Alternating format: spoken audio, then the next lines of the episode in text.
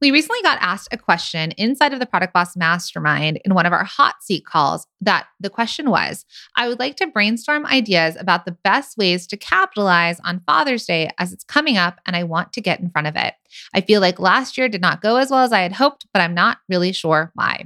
And now, as we supported this masterminder in that question inside of the mastermind, I wonder to ask all of you.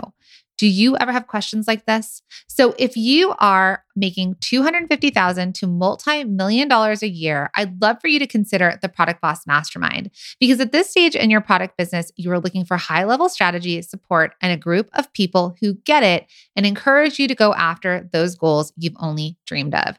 Now, the Product Boss Mastermind is where industry-leading multi-six and seven-figure product bosses scale connect, and thrive inside an exclusive community for multi six and seven figure product bosses. So if you're interested in getting an application in, head to theproductbossmastermind.com. Welcome to the Product Boss Podcast, where we help product based businesses grow their sales and improve their strategies. Hey everyone, I want to introduce you to my co host and biz bestie, Mina Khounlo-Sithep, an Amazon guru that has built a multi six figure product based business. In introducing the other half of the product boss, Jacqueline Snyder. She has helped launch and grow over 500 fashion apparel and accessory brands, even one of her own. And together, we share our inventory of secret weapons that will help you dig deep and do the work it takes. Are you ready? Let's build together. Hey everyone, and welcome back to the show. We are doing a really fun episode today. It's a small biz founders episode. Again, I'm Jacqueline, and this is Mina, the co founder of The Product Boss and your co host.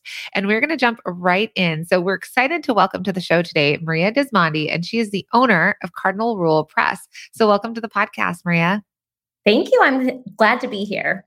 We're so excited to have you. We we have the honor of working with you right now in our mastermind, but we've actually known you for years. Um, you were sort of famous to us actually in the you were in the virtual world of like people talk about you and um, we were part of the biz chicks community and other communities and so we've known about you for years and we're so honored to be able to work with you too this is the first I've heard of that. And I have always fangirled you. So that's funny. That is so funny. So funny. And now we're friends. Um, we get to work Yay. together. So tell our listeners a little bit about what Cardinal Rule Press is, because this is actually a different type of business, product business than we've ever had on the show. Oh, very cool. Yeah. Well, uh, Cardinal Rule Press is a publishing company, and we are traditional. So we do not charge any of our um, authors to publish their books. So we finance all of the projects. Um, and that looks a little bit differently as far as what the authors receive as far as royalties go. But if you think of Scholastic or Penguin, any of the big publishing houses, they operate with a traditional business model as well. And um, so we specifically publish children's realistic fiction. So they're books that empower children to be their best selves. And we started doing this many years ago. I actually started out as a writer myself. I wrote 10 books and got a little bored with that and decided I wanted to give the opportunity for other writers to get their books into the world. And I've always been super passionate about the message. So, um, Cardinal Rule Press is really, really tuned into helping children to em- feel empowered in their life. And I'm just so hopeful that we can help make a difference. I love that. Is that where Cardinal Rule comes from? The name? How did you name the? Yeah, company? yeah. Well, in my first book that I wrote, Spaghetti in a Hot Dog Bun, there's a cardinal that appears m- multiple times, and cardinals have always been really special to me. And I don't know.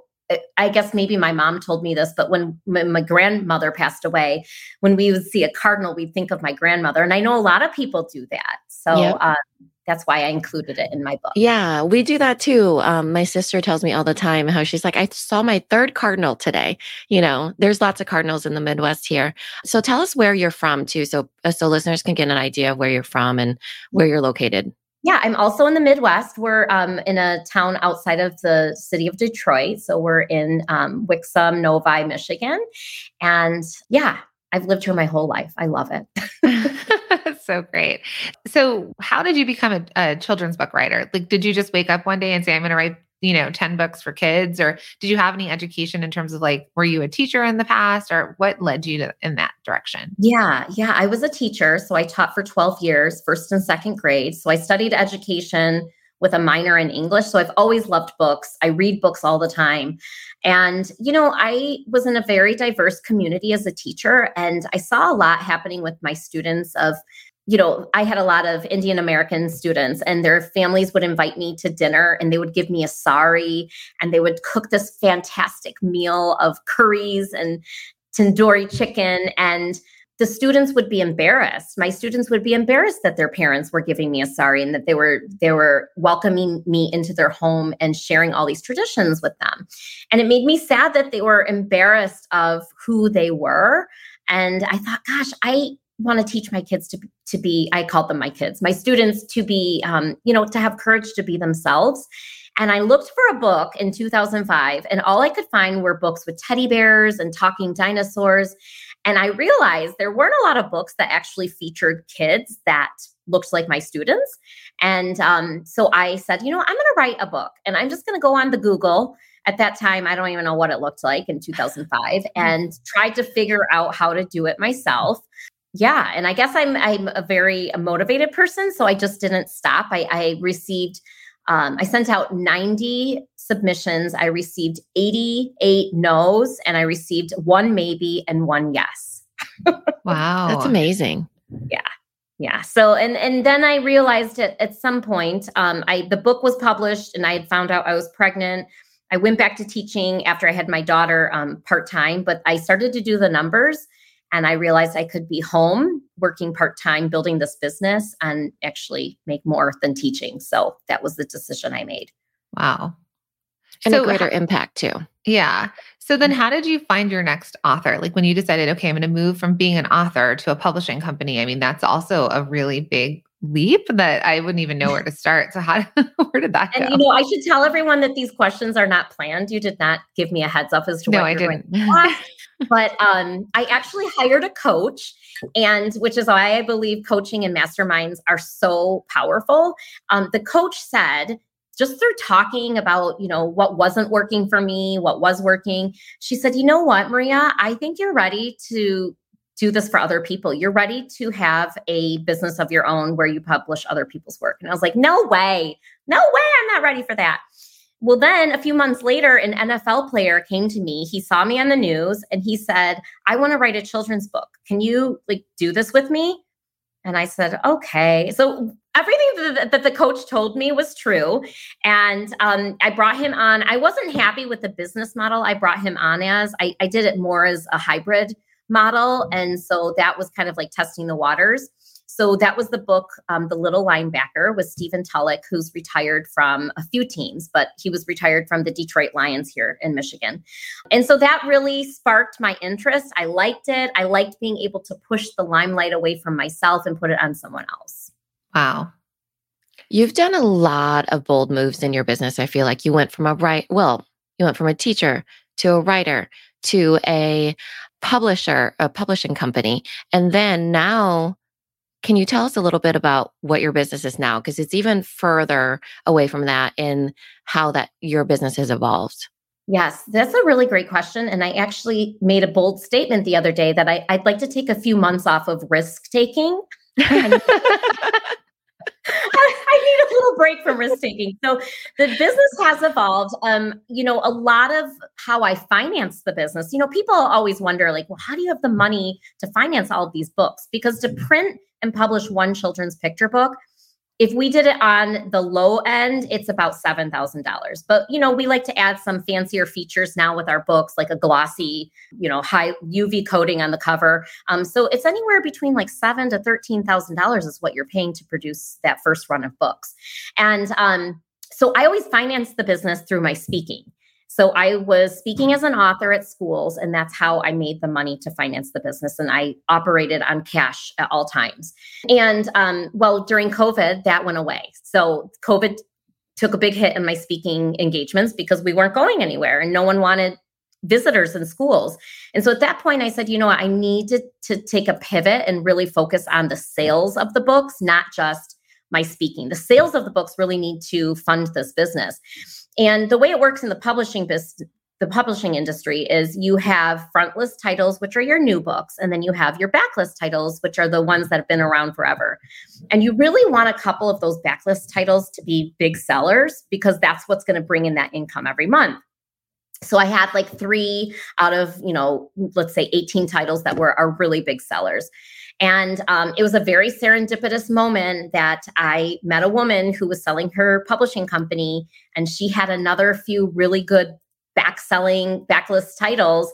Um, and so i purchased a company and um, it you know we closed a few months ago and um, it, all the changeovers happening july 1st let's so say you acquired you acquired a company which mm-hmm. is big bold moves right there and it's yeah. not just any company you don't have to say what it is since i don't know if you're uh, telling the world but it's this book that i knew about that jacqueline knew about it's just this amazing big opportunity. I just see such a big vision for you and you see such a big vision for you. So I think that that's the thing with that sets you apart from other people is that you're willing to take the action. You don't necessarily know how to get there, um, but you know enough and you figure it out and you just go for it. So I know you said no risky moves. Of course, when you phrase it like that, let's just reframe that a little bit. You know, I think that, you know, you've taken the action to get you into these really big opportunities. And I think that that will really serve you well, even moving forward. But I think that even in the time of 2020, when people were scared and people were like,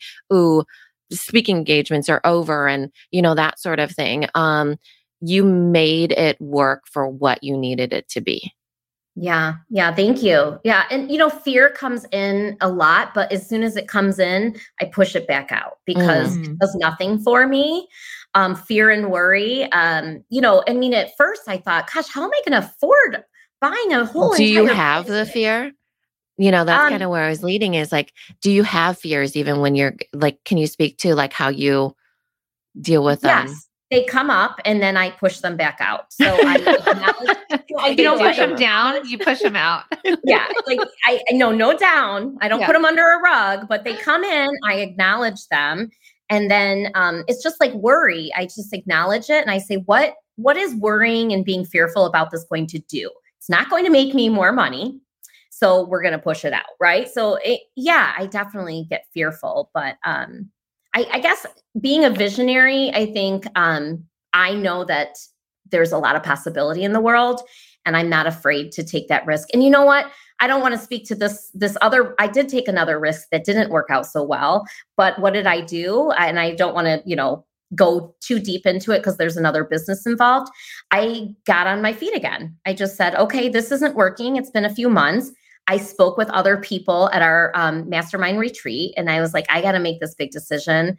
And can I talk to you about this? So I definitely kind of get feedback from other people. And it was a lot of headache and work to make the decision. And I did. So I was fearful. I made a decision. It didn't work out. And then I made another decision to get out of it. Does that make sense? Yeah. Mm-hmm. And and to be able to make those decisions quicker, you know, even in our company, we've decided that we're going to have like a three time max conversation about something. So if something bugs us the first time, we talk about it, we flush it out.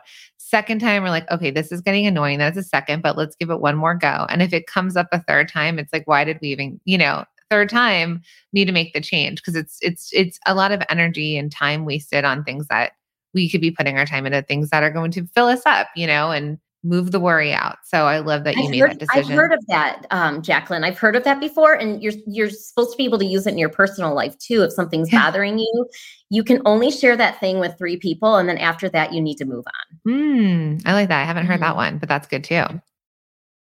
Hey, product boss. Okay, this is for you. The other day, we got a message from Lolly asking us if we had a referral for a great inventory management software to help track raw goods and on hand products that were ready to sell. And you know what we told Lolly? We sure do. Not only do we have a resource for inventory management software, but we have over 308 other business tools and resources that will help you effectively run your product based business. Now, this ranges from packaging and printing supplies, affiliate management, website and email software legal resources, video and photo tools, and so much more. You will have everything you need to grow your dream product business today and at no cost to you. Yep, this is totally free, and you can download the Product Boss Ultimate Resource Guide right now by heading to theproductboss.com slash resource guide. Again, that's theproductboss.com slash resource guide. Now back to the show. Yeah, I think the moving on is is the main thing though, right? Like holding on to things and I think that there is a certain thread that comes in for all of us. You know, when I was sitting next to you, um, I've had the pleasure of um, sitting next to Maria at, at, dinner, which is exciting because we usually don't get to do that, you know, with being all virtual. But Maria came to our in person mastermind in, in Phoenix that we had recently. And I was sitting next to you and you were telling all these stories of when you were a little girl in Detroit growing up. And you just seem like you have that grit that you know tenacity so can you talk a little bit about like growing up and did you have entrepreneurial influences you know what do you think led you here yeah. Oh, I'm getting a little emotional just thinking about it because I want to be that for my own children. My dad, my dad, 100%. I mean, my father was really he modeled work ethic. He owned a car dealership for many many years. And then after the car dealership he went on to something else. He was always testing different companies out and trying new things. And as a as a child he he was just awesome. He was he's he's still around and he's still great. But for example he bought my sister and i our first cars. And that's a big deal. But he said listen this is how much the car costs. You have to pay me monthly payments back so you need to find a job. And I was in high school. I didn't even have the car yet. And I started um, taking the school bus to a fried chicken place to work after school so I could start making money. And he said, It's due on the 10th of the month. And if you don't pay me by the 10th, you're going to get a $25 late fee. And guess what? He charged me that late fee. I was late. charged me that late fee. And I started to learn what it was like to have to work, to have to pay for something that you want, and to make payments on time. And he did this in so many ways. And then my dad also, uh, he took, when we had big celebrations, like uh, we were Catholic, so we would have like catechism or communion and things like that, and people would gift us money. He took that money and he invested the money. And I remember as a kid, my sister and I were always like, Dad never gives us our money. Blah, blah, blah. Well, guess what? When I was in my 20s, he said, I'm gifting you the your investment that I am the money you I invested for you, it grew to this amount. And it helped me to make a down payment on my first house when I was in my 20s. Wow. And it was such a gift that he taught us that putting your money away into something that can help it to grow will be beneficial down the road. So, absolutely, I had great, great, great models in my dad. Um, it just reminds me of my son did a commercial when he was a baby, like 18 months old. He got like six grand or something, which, you know, was a good starter of a savings. So I remember when he got a little older and I was like, you know, we've got the savings for you. I keep telling him, like, you're so cute. You should do commercials. But he's like, introvert, nobody look at me sort of kid.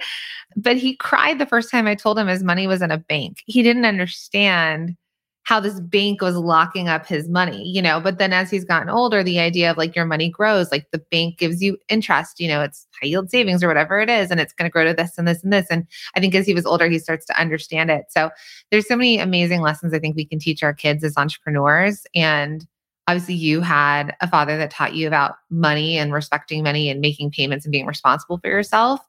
What do you think you're passing on to your children? What are you trying to share with them? Actually, can you tell the story oh. about what you did for your daughter? This kind of answers this okay. question that Jacqueline had. Remember that the when your daughter turned 13 or the oh. no last um, summer. Can you yes, tell that story? It's so beautiful. And I think that this you passing that that along was just like something I took from our conversation. Oh, I'm so glad. Yes. So I read a book, and I'm sorry, I'll, I'll I can't think of what the book's called right now, but it was written by a Christian woman, and it talked about how all these different cultures have this coming of age when children turn 13. Like you have a bat mitzvah or bar mitzvah if you're Jewish, and all these different examples. And she said, well we don't have anything. So she created this own journey for her daughter. So I took that and ran with it. So when my daughter turned 12, every month we explored a different um, um, what's it called? Profession. So based on her passions and her interests. So she's very creative. She likes to make things. So we um, you know we one of the things we did was we visited a bakery in detroit. We met the owner. We talked to the owner who was very young about her job and what she liked to do as a kid.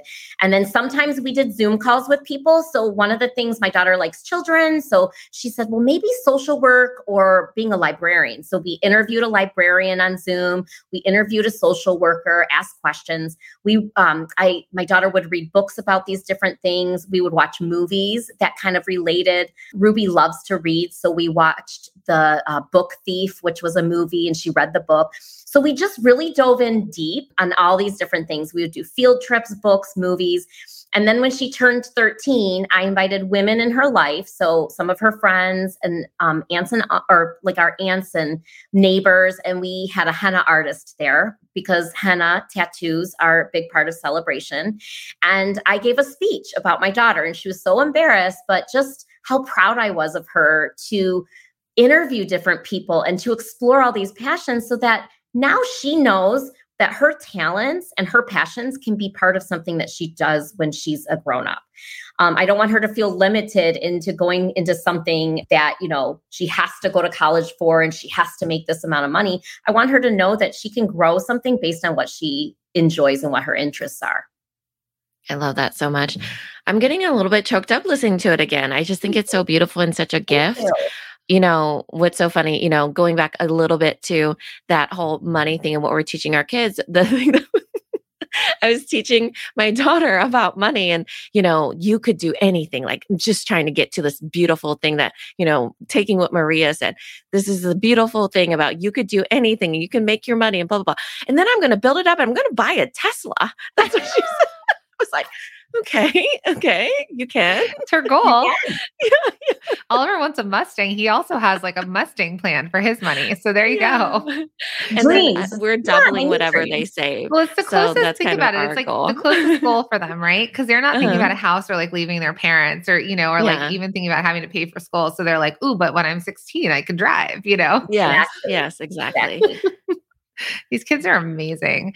Is there anything else like as an entrepreneur that you feel like you want to pass down or any sort of, you know, that that balance and struggle? Because I know teachers, you know, as a teacher, and I think you said you had your you had her while you were working, but you've kind of maybe you have your summers off. And now as entrepreneurs, it's like I'm not 100% sure what time we have off, quote unquote, right? It's kind of can be at all times, or we can take extreme amount of time off. So, how are you finding that balance as you've grown this business? Like, it is a huge business and you're acquiring a new one as well. How do I find the balance? Um, yeah. So, yeah, that is tricky because tomorrow's my kid's last day of school. Um, so I, I just we have routines and schedules to kind of keep it, you know. And my priority is really being with my kids. I love the summer and I love exploring. Um, so I do take a lot more time off for work and, and my team knows that they know what my boundaries are in the summer it just looks different it mm-hmm. definitely mm-hmm. looks different um, and so i think like the values based living has been really um, important to me as i've been in this business and just remembering what's important to me um, you know i could have grown this business 15 years ago. I really could have. When Spaghetti in the Hot Dog Bun came out, I think I could have really gone in different directions. But at that time, I was growing my family. And so I kind of held off on the growth of the business. And there were many opportunities that I turned down because of where I was at in life. And I think it's important to to recognize that. Um, the other thing I wanted to speak to is, you know, as much as my dad did really wonderful things, when I told him I was leaving teaching to grow this business, he was shocked and said, Well, you went to college for six years to get a degree to be a teacher. Now, what are you going to do? And I was like, Well, I, I, I'm using that degree to do what I'm doing now. But what about your health insurance? You've got great health insurance. So he had all these fears for me, even though he was a risk taker. He was afraid for what he gave me. Like, is she going to be able to do this? And, um, you know, I think just anyone listening, things are different today. And I really don't think that all children need to go to college. I think the trades right now, people are making big money in the trade business. Like we need plumbers, we need, you know, people to run construction sites and men and women. Drivers. Um, I don't For real. think That's a for the real product legit bosses thing. are requesting truck drivers, please. truck drivers. It- Exactly. it's, it's holding up the entire um, supply chain. So truck drivers Right. really, because it's a dying industry, they actually do need people to come in. So that's an ad and- for yes. the And so I economy. think- thank you. I think that's yes. But ju- just to put your kids in a box and say you must do this, you must do that. Um, I think things are really changing, and you don't need a college degree to do all of these things. And some children might need might, might not need that experience. So You don't I need a college degree to become a TikToker or a YouTube star.